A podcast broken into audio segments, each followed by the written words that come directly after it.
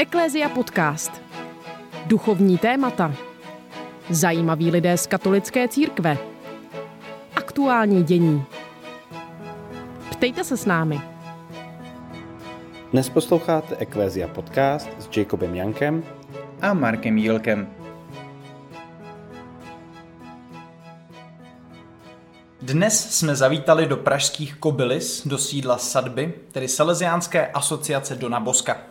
Naším hostem je Helena Janíková, která je v rámci sadby koordinátorkou dobrovolnického programu Caliero, který každoročně vyšle zhruba desítku mladých lidí do všech koutů světa jako misijní dobrovolníky. Sadba vznikla v roce 2005 a její hlavní náplní je školení dobrovolníků, kteří následně slouží jak v České republice, tak v různých koutech světa. Sadba má i krátkodobé dobrovolnické programy, jako je Rinaldi, anebo taky anglické letní tábory v České republice. Milá Helčo, děkujem, že jsi na nás udělala čas. Díky za pozvání. Začneme hned možná u toho jména, Salesiánská asociace Dona Boska. To možná jako lidem moc nic neříká. Kdo vlastně byl Don Bosco a proč má asociaci tady v Česku? Tak Don Bosco byl italský kněz, který eh, na Prahu 19. století vlastně mm, mm, nějak uslyšel svoje povolání, poslání ke kněžství a chtěl jít k těm nejchudším klukům, protože tam viděl nějakou, nějakou potřebu. V té době byla průmyslová revoluce v Turíně, odkud on pocházel nebo kde on studoval, tak tam se stěhovalo spoustu mladých kluků. Eh, šlo za prací a on viděl, v jakých podmínkách žijí, že často musí krást, aby se uživili, aby se najedli. A šel tedy na tu periferii toho města a ty kluky se snažil nějak pozvednout na duchu i mm, na těle dát jim vzdělání a prostě nějak se skupit do jedné skupiny, do jedné party lidí. Vytvořil tam takzvané oratoře, to jsou místa, kde se ti kluci scházeli, mohli tam bydlet, studovat, vzdělávali se tam. Mm-hmm. A ti Salesiáni, ta Salesiánská asociace Don Bosco, to je tedy řád, který založil Don Bosco. Přesně tak. Uh, Salesiány založil Don Bosco, jsou to vlastně kněží, řeholníci, ale i lajci. Uh, rodiny, které nějak inspiruje život Dona Boska nebo to jeho dílo, se mohou taky do té um, salesiánské rodiny přihlásit nebo nějak jako tam vstoupit a pracovat s mladýma dle jejich schopností a možností. Říkala si, že Don Bosco pracoval s mladými kluky v Turíně v době průmyslové revoluce. Jaký měl vztah k misím a vlastně jak to nějak vzniklo? Tak Don Bosco byl takový snový člověk, bych řekla. On mu se často zdály sny, které měly nějaké poselství. A vlastně i ta práce s mladými kluky byla inspirována, nebo tak nějak se mu to propojilo s jeho snem, který měl v devíti letech. A jeden z jeho snů bylo i to, že ti jeho následovníci působí někde mezi Indiány v Patagonii. A nechal to v sobě uzrát, asi se hodně modlil za to a potom nějak uzrála ta myšlenka vyslat první misijní skupinu právě do Jižní Ameriky, do Argentiny ji vyslal a tak vznikla ta misijní skupina Salesiánů a vlastně to byla taková prvotní inspirace té Argentína a dneska Salesiáni působí přes ve 130 zemích světa. Hmm. Nebo více než 130 zemích světa. Takže byl to vlastně sen jednoho člověka a dneska je to rozšířené celosvětově, celosvětové dílo to je. Hmm. Takže hlavním úkolem sadby je plnit sen do Naboska.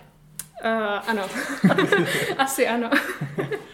Eh, jsou v dnešní době i nějací čeští salesiáni v nějakých jako misí v odlehlých koutech světa? Co se týče přímo Salesiánů, tak jsou tři ve světě. Jedním z nich je Jaroslav Bracovský, to je mimochodem zakladatel sadby.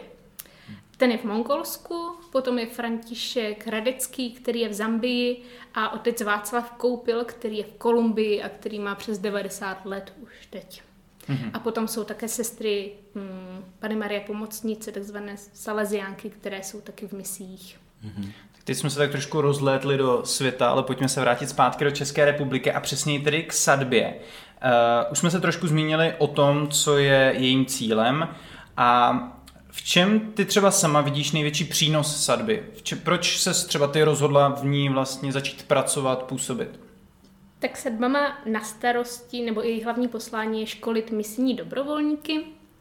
A proč já jsem se rozhodla tady eh, působit nebo pracovat, bylo, že v tom vidím smysl.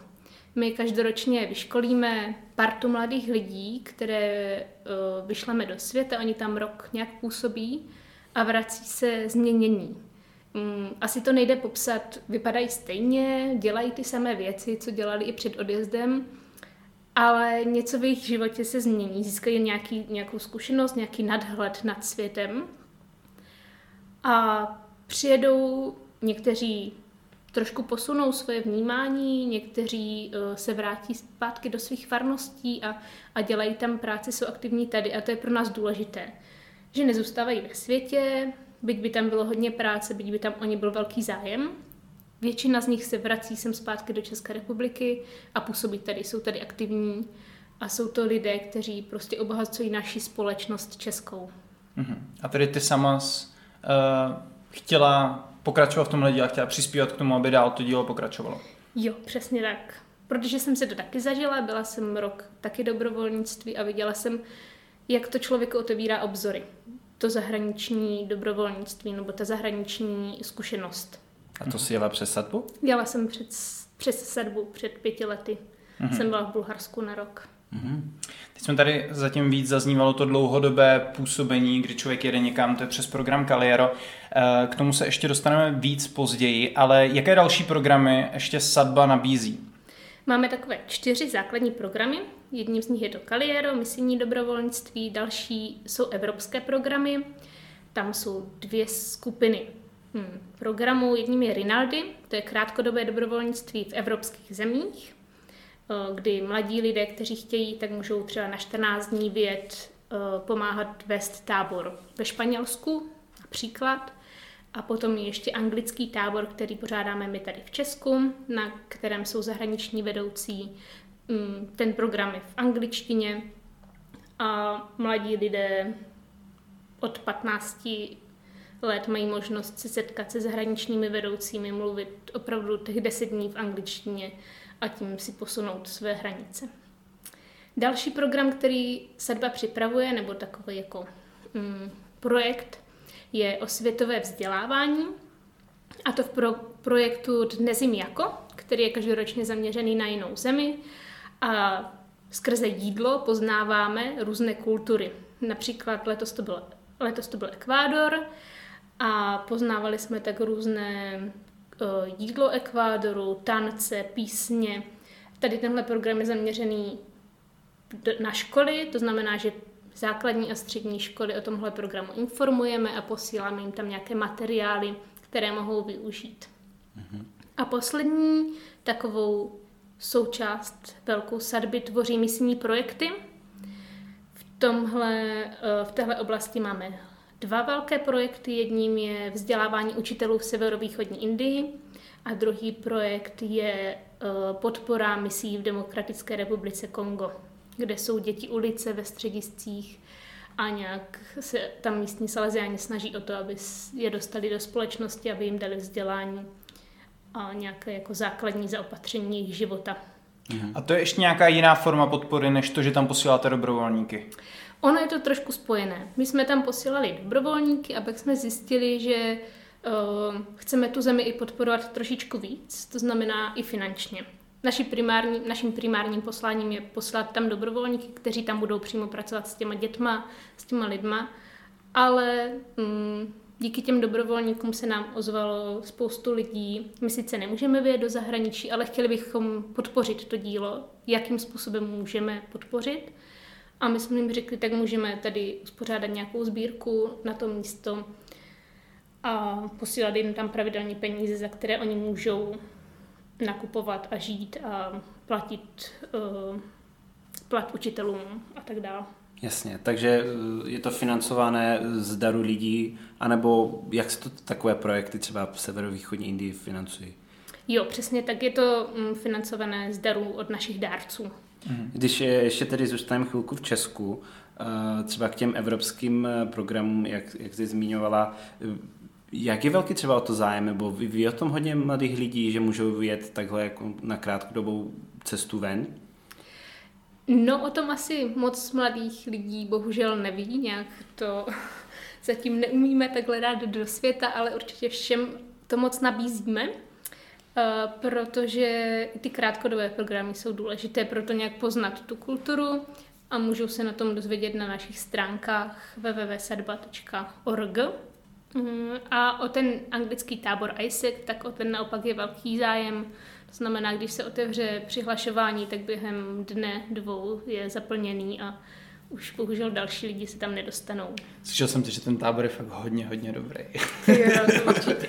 A tady určitě slouží za zmínění to, že my, já i Jacob jsme byli dlouho vedoucí tohoto tábora, takže... A díky tomu je tak dobrý. Rozhodně můžeme všem, kdo byste o tom chtěli přemýšlet, tak můžeme ho doporučit. A zároveň, co bys mohla říct, pro koho je ten tábor určený, aby se tam nepřihlásil teďka půl milionu lidí? jo, je určený pro mm, středoškoláky, kteří mají za sebe alespoň tři roky angličtiny, takže se nějak tak jako domluví a jsou otevření tomu opravdu ten tábor prožít naplno. Tak eh, ty jsi eh, na začátku říkala, že hlavní úkol sadby je eh, misijní dobrovolnictví nebo příprava misijních dobrovolníků. Tak možná, když si mohli bychom začít definici misí, jde o nějakou křesťanskou evangelizaci, anebo jde o něco širšího? Mně se osobně moc líbí nějaký citát, asi od matky Terezy, nebo nevím koho, že misie jsou věcí lásky a to si myslím, že sedí na naše misijní dobrovolníky.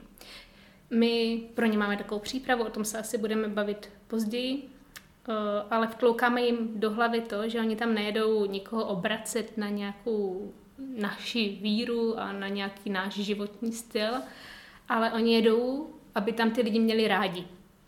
A to je pro nás nejdůležitější, takže v tom já i vidím to misní poslání, že uh, nepo, nebo není nutné říkat při prvním setkáním těm lidem, že je pán Bůh a že nás má všechny rád, ale že je důležité nějak svým životem svědčit o tom, že mám rád lidi kolem sebe a že mi vlastně nevadí, že jsou, že se chovají jinak nebo že uh, vypadají jinak, ale že je mám prostě obyčejně rád. Ať už jsou to nějací um, sígři ve věznici, anebo jsou to kluci, holky, co chodí do aratoře pravidelně, ale být tam s nimi aktivně přítomný, tam v těch místech, kde oni jsou. Tak to jsou misie z mého pohledu.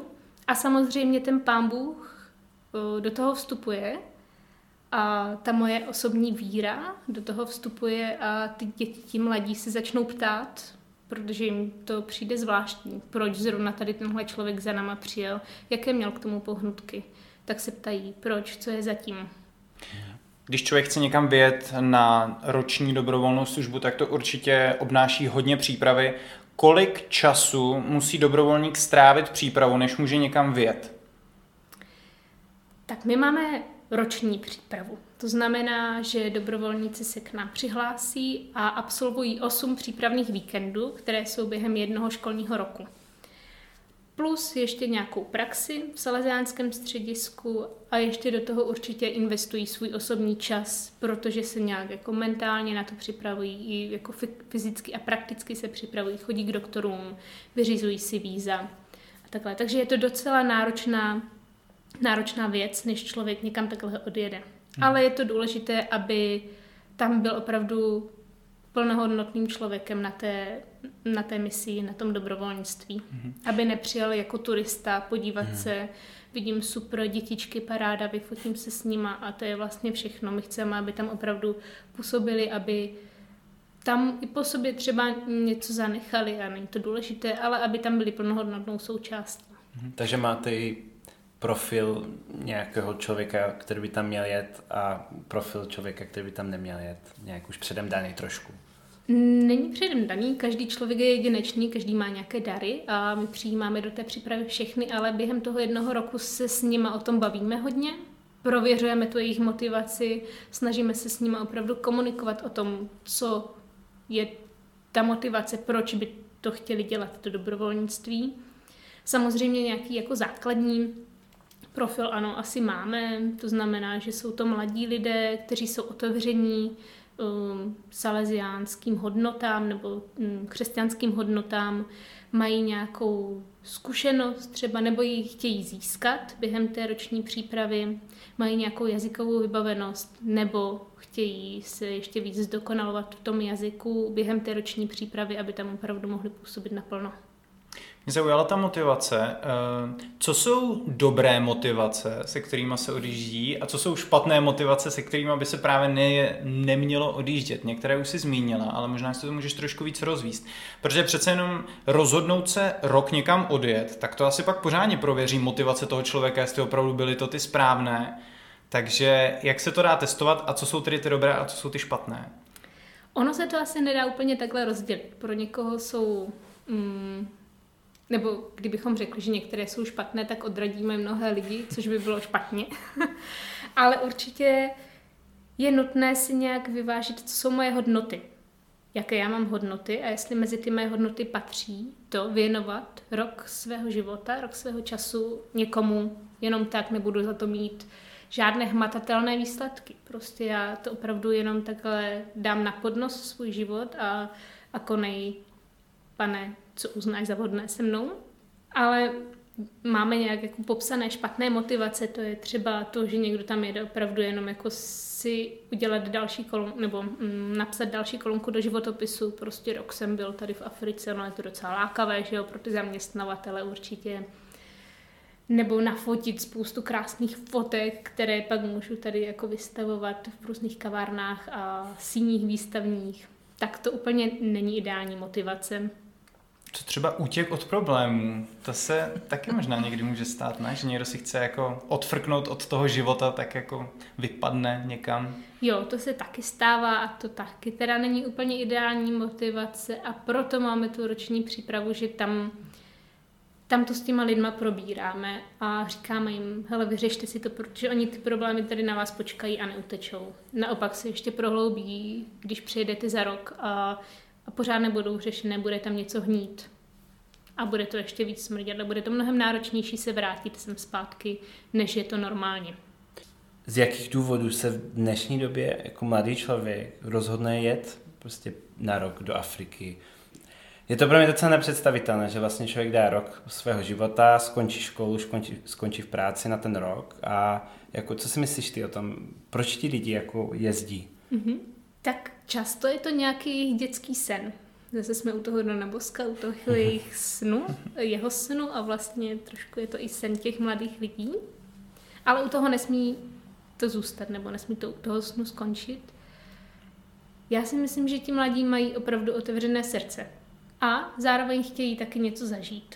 Což někdy ano, může být špatná motivace, ale často je to i dobrá motivace, že chtějí opravdu vystoupit ze své komfortní zóny, z toho svého pohodlí, které my tady máme a zjistit, jak se žije jinde a zjistit, jak, uh, lidé, jak lidem můžu pomoct i mimo tu svou zónu, i mimo tu, mimo tu svou komunitu vlastní. Tak to jsou asi takové motivace. A mám trošku, to mám jako rozdělené, já tak sama u sebe za nějakou dobu pozorování, že uh, holky často jedou přímo po škole. Absolvují střední nebo vysokou školu a řeknou si ještě prostě hmm, jsem chtěla vždycky eh, jet na dobrovolnickou službu, tak teďka je ten aktuální moment, kdybych mohla vyjet, tak se při, přihlásí k nám do programu no, nějak absolutní školení a vědou. Kluci to mají naopak trošku až posunuté. Eh, kluci absolvují tu školu, protože na ně trošičku tlak společnosti, že by měli začít vydělávat a zabezpečit se nějak. Tak jdou jako pracovat a po pár letech v té práci zjistí, že vlastně by měli už pracovat celý život a že vlastně by ještě trošičku něco chtěli jako zažít a něco vyzkoušet a něco někomu dát, tak se přihlásí na dobrovolnictví. Neznamená to, že tohle je úplně mm, jasně dané, spíš je to tak nějak za dobu mé zkuš- mých zkušeností hmm. pozbírané. Když veme si teďka nějakého mladého, co tedy v sobě našel ty správné motivace, přihlásil se do kariéra, teďka ho čeká rok příprav, můžeš nějak nastřelit ty hlavní témata, které on může očekávat, čím vším si vlastně dobrovolník projde, než potom přijde ten, ten moment toho odletu? Mm-hmm. Určitě tak základní je nějak se seznámit s tím salesiánstvím, nebo ti mladí dobrovolníci jedou do salesiánských středisek, tak aby věděli, co je tam čeká. To znamená nějaká spiritualita, mm, život salesiánů v různých částech světa. Potom pedagogika, hodně probíráme tu motivaci a takové ty praktické věci, zdravověda, byrokracie, co je třeba předtím, než odletí, vyřídit, misiologie, aby jako měli nějaký historický pohled na ty misie a moderní, nebo náš pohled teďka hm, aktuální, co to misie znamená. Probíráme taky uh, různé multikulturní zvyklosti. Hm, vždycky na těch víkendech máme multikulturní večery a snažíme se představit ten daný kontinent nebo tu danou oblast opravdu ze všech úhlů pohledu. Potom je tam nějaká praktická část, to znamená práce s dětma. Máme jedno odpoledne, kdy dobrovolníci připravují pro děti mm, herní odpoledne, tak jako z různých oblastí různé věci. Hodně si bavíme o dětech, o mladých lidech, o jejich chování. Mě by ještě třeba zajímalo, jak pracujete s kulturním šokem, když ten člověk třeba přijde na to místo, třeba do Indie nebo do Zambie, kde je ta realita úplně jiná a jestli ještě je e, kulturní šok po návratu, že se člověk najednou vrátí do té Evropy. Je, je a mnohem větší často. Že my ty dobrovolníky připravujeme, máme tady velký benefit v bývalých dobrovolnících, kteří po návratu z té dané země jezdí zase na ty přípravné víkendy a baví se s těma budoucíma dobrovolníkama, představují jim tu zemi, představují jim tu kulturu, co tam je asi čeká, jaká práce, jakou práci tam můžou vykonávat, jak, s jakýma dětma se tam setkají. Tak na to jsou jako připravení. Uh, ví, že když po příjezdu nastupují určité fáze, nějaké jako wow fáze, potom deprese, upadnou fakt jako do takových těch hlubin, kdy je nic nebaví, vidí, že je to úplně marné a pak už se zase nějak stabilizují. A po návratu je vlastně ten kulturní šok mnohem složitější, a protože se vrací mezi své, kteří mu ale nerozumí, protože má úplně jiné zkušenosti, vidí ten svět opravdu z jiných, z jiných pozic, z jiných nadhledů, podhledů. A ti jeho přátelé a ta rodina si myslí, že je to ten samý člověk. A on, jak jsem říká, vypadá stejně, chová se stejně, ale trošku v sobě má nějaký... Jo, je trošku opálenější. ale v sobě má nějakou zkušenost a zážitek, kterou není schopen ani jako předat, ale kterou si musí zpracovat a s kterou musí on sám pracovat. A proto my pro ně i po návratu máme ponávratové setkání, kde je psycholog, s kterým to můžou všechno probrat. Jsme otevření, můžou kdykoliv za náma přijet dobrovolníci. Odkážeme i na profesionály, kteří můžou s nimi víc pracovat intenzivněji, aby opravdu ten šok po návratový byl zpracovaný dobře a aby se mohli opravdu zapojit tady do, do práce tady v Česku. Možná takhle, eh, když nám to vyprávíš, tak mě samotného by to možná vyděsilo, když bych tím procházel. Kolik je vlastně procento lidí, co vlastně během těch příprav odpadne, tedy buď z toho vyděšení, anebo z různých dalších důvodů? No, je to většinou tak půlka z toho připravujícího se ročníku. To znamená, když se nahlásí někdy v říjnu 30 hm, dobrovolníků, tak odjede cca 15 až 20 dobrovolníků. Hmm. Někdy méně, někdy víc, je to, je to individuální. A když se přihlásí 30, 30 lidí, tak všech 30 lidí ví přesně, kam chtějí jet, anebo se to pak různě třídí a tak dále? Ne, ne, to se profiluje během těch osmi víkendů, kdy se setkáváme, společně se o tom bavíme, i tím, jak jako ti bývalí dobrovolníci představují ty země, tak dobrovolníci se různě nadchýnají pro různé země. Když je první víkend představení Bulharska, tak jsou všichni do Bulharska. Další víkend zjistí, že v Indii se dělá tady tohle, tak jsou všichni do Indie. A postupně zjišťujeme, jaké dobrovolníci mají dary a hmm, snažíme se jim představovat různá místa ve světě, kam ty dobrovolníky posíláme a společnou komunikací, diskuzí nějak uh, zjistíme, co, které to místo je pro ně.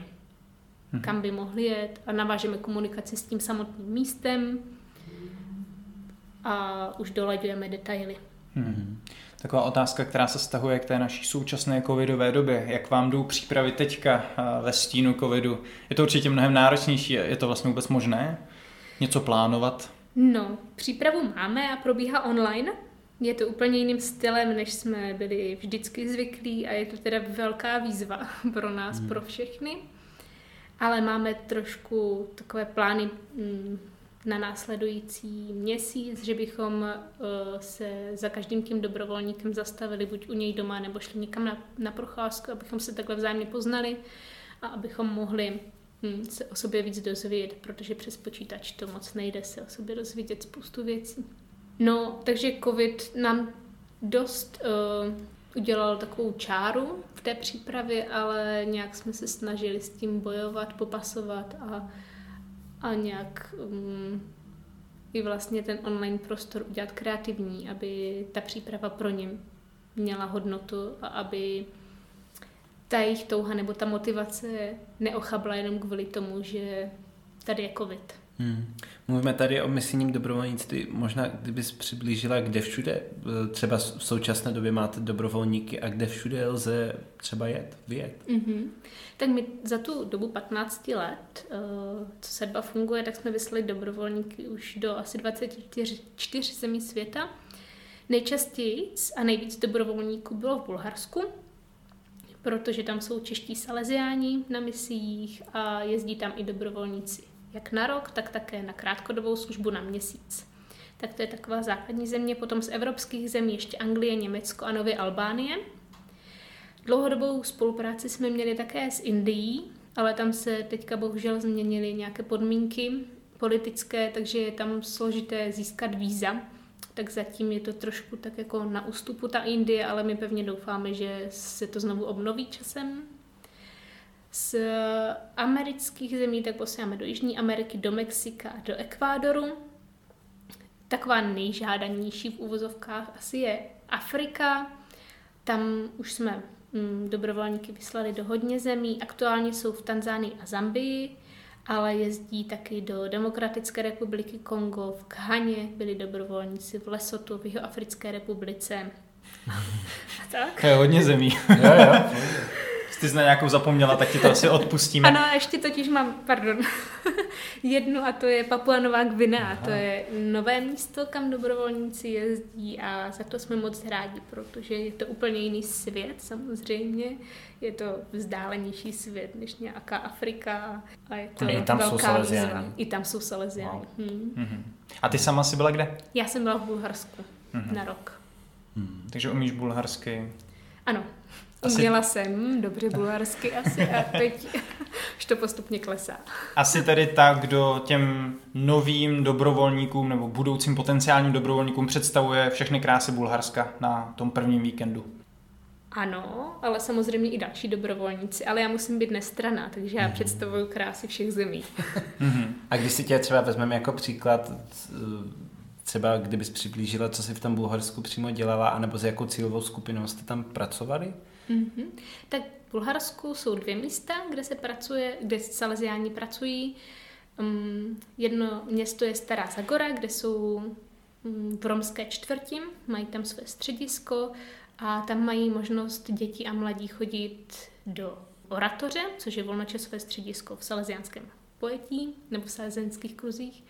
A děti se tam doučují a dobrovolníci pro ně mají různé kroužky, ať už výtvarné, sportovní, hudební a tak různě. Takže se tam pracuje primárně s romskými dětma a vedlejší středisko, nebo vedlejší město, kde Salezáni působí je Kazanlak a tam bývají většinou kluci dobrovolníci a také pracují s romskou mládeží. Hmm, pak tam přímo v tom místě, kde jsou Salesiáni, je ubytovaných pár kluků na internátě, tak ty kluky nějak doprovází. A často tam jezdí také mladí z Bulharska na duchovní obnovy nebo na animátorské kurzy takže dobrovolníci mm, se nějak mm, starají o animátory, mm, připravují jim program a pracují s mladýma. A i u tebe proběhl ten kulturní šok, o kterém jsme mluvili. Bulharsko je přece jenom vlastně poměrně blízká země, jsou tam různé přímořské rezorty, je to v Evropě, tak to přece nemůže být tak hrozný, jako když člověk přijede do nějakého afrického slamu.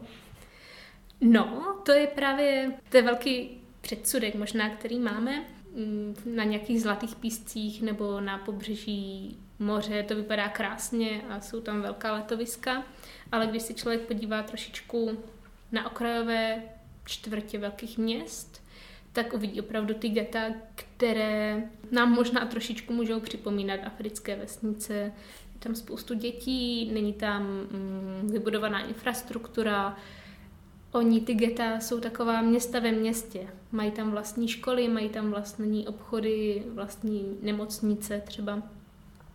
A žijí si tam tak jako odděleně oproti bulharské většině toho státu. A je tam mnohem větší mm, nevraživost Bulharů či Romům, než třeba tady u nás v Česku jsme zvyklí. Takže tohle bylo náročné a kulturním šokem jsem si prošla, protože právě připravovala jsem se na nějakou evropskou zemi, že samozřejmě Evropská unie to všechno jako má zmakle, jsou nějaké podmínky, aby tam ten stát vstoupil do Evropské unie a pak jsem zjistila, že holčina, která odmaturovala, neumí počítat nebo neumí číst v bulharštině a to je trošku jako šok, s kterým člověk nepočítá. Můžou mu to říkat v té přípravě, ale říká si, no to je blbost přece. Takhle to tam určitě nebude a pak se s něčím takovým setká a, a zjistí, že měli pravdu a že, že je to úplně jiný svět, než známe tady od nás. A co ten jazyk, bulharština? Určitě předpokládám, že jsi neuměla předtím bulharsky, takže jsi musela speciálně kvůli tvému výjezdu učit nový jazyk. Ano, přesně tak. Tak to má většina dobrovolníků, byť ty země jsou třeba mm, anglicky mluvící nebo španělsky mluvící, tak stejně jsou tam různé dialekty, hmm. anebo jsou tam místní kmenové jazyky. Takže i dobrovolníci, kteří jedou třeba do Zambie, země je mm, anglicky mluvící, tak stejně si musí naučit místní jazyk, aspoň základy, protože to otvírá brány k těm lidem. A jak dlouho ti to trvalo naučit se bulharsky? Tak my jsme měli intenzivní kurz, takže tak tři měsíce. Mm-hmm. Ale samozřejmě jsem nemluvila plynule, bylo to na základní dorozumění s těma lidma, s těma dětma. Když eh, se bavíme o těch dobrovolnících, kteří jsou třeba po celém světě, spolupracujete třeba i s, eh, třeba s českýma velvyslanectvíma na, na těchto místech nebo eh, třeba s Českou rozvojovou agenturou v nějaké kapacitě? No, moc ne. Někdy samozřejmě ano, dobrovolníci se hlásí na velvyslanectví, že tam jako jsou, a mm, někdy jsou i dobrovolníci zvaní na různé slavnosti, oslavy, které se na těch ambasádách uh, konají, ale není to tak, že bychom měli vyloženě navazanou spolupráci s ambasádama nebo s velvyslanectvíma. Mm-hmm. Mě ještě napadá jedna otázka vlastně k tomu kariéru. Jak je to s financema? Co si všechno hradí ten dobrovolník? Co třeba hradíte vy? Co hradí ta přijímající organizace? A kolik vlastně třeba si tak člověk musí ušetřit, aby vlastně mohl teda někam vyjet na rok? Jestli něco. Jo, určitě je důležité, aby ten dobrovolník tam měl nějakou spolupráci. Většinou je potřeba, aby ten dobrovolník měl našetřených třeba od 50 do 70 tisíc. To neznamená ale, že by teďka všichni si měli říct, no tak na to nemám a končím s nějakou myšlenkou na dobrovolnictví. Eh, my jako vysílající organizace a školící organizace těm dobrovolníkům samozřejmě říkáme, jak ty peníze mají získat, mají přednášku o fundraisingu a doprovázíme je nějak při tady při tom získávání peněz. My jim hradíme očkování a tu přípravu z větší části a pojištění. Dobrovolníci si hradí letenku a víza a věci, které potřebují nějak k životu na tom daném místě nebo před odjezdem, třeba, já nevím, vybavit si lékárničku svou vlastní, pořídit si kufr. A ta přijímající organizace v té zemi jim hradí ubytování, stravování a věci, které potřebují k té práci. To znamená nějaké kancelářské věci, nebo míče, třeba když potřebují koupit do, do oratoře, nebo různé takové věci k životu. Takže i ta přijímající organizace vám třeba řekne, že něco potřebují a může se to takhle jako dovést. Ano, přesně tak. Mhm, oni komunikují s tou přijímající organizací předtím, než tam jedou a ona si může třeba říct, že by bylo fajn, aby se z Evropy dovezli míče nebo že by mohli poprosit uh, ti dobrovolníci své kamarády, jestli jim třeba nedají pravítka nebo kružítka hmm. do jejich škol. Náš hovor už se pomalu chýlí ke konci. Mám jednu takovou obecnější, možná náročnější otázku, ale zajímalo by mě tebe jako člověka, co právě rok někam vyjela. Jak ty vnímáš roli dobrovolnictví v současné době, kdy jsme naše společnost velmi založená na peníze, na efektivitu, na růst kariéry, tak jak do toho vlastně zapadá to, že, že zároveň v lidech je nějaká touha prostě na rok vyjet, ještě si za to něco zaplatit a prostě rok sloužit? Já si myslím, že spoustu lidí, byť naše společnost je zaměřená na ten růst a na ty finance a na to, jak všechno si zajistit a mít všechno jako takové ziskové, tak stejně spoustu lidí přemýšlí o světě a přemýšlí o tom, jak ten svět udělat lepší. A to jsou právě ti dobrovolníci. Ať už to jsou ti, kteří chodí jednou týdně hm, do domova pro seniory o, si povídat s lidmi, kteří tam jsou, nebo ti naši dobrovolníci, kteří vyjedou na rok. Takže v lidech je o, nějaká taková touha potom být užitečný pro ty, pro ty druhé. Nejen sám pro sebe, ale pro ty druhé. Hmm.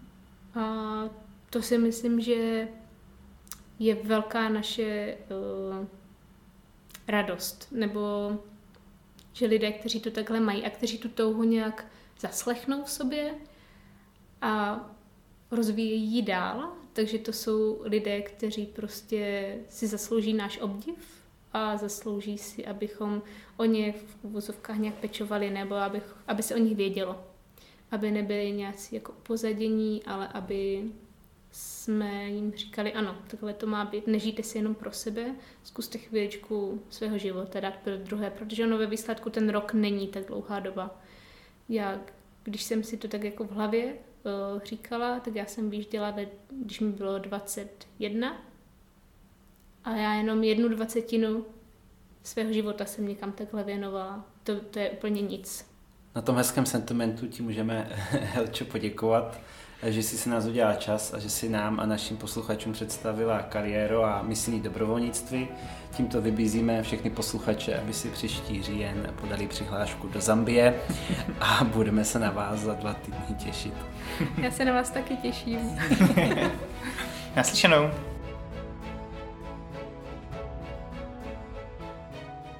Jsme rádi, že jste si poslechli tenhle rozhovor. Pokud se vám líbil, neváhejte se ponořit do dalších našich epizod. Aby vám neunikl žádný zajímavý host, klikněte už teď na tlačítko odebírat. Jsme na platformách Spotify, Apple Podcast, Google Podcast, YouTube nebo na našich webových stránkách ecclesiapodcast.cz. Nezapomeňte nám taky prosím zanechat recenzi a hodnocení. Díky tomu se náš podcast dostane k více uším. Budeme taky moc vděční, když nás budete sdílet na sociálních sítích nebo když pošlete odkaz na tuhle epizodu pár kamarádům. Pán Bůh zaplať.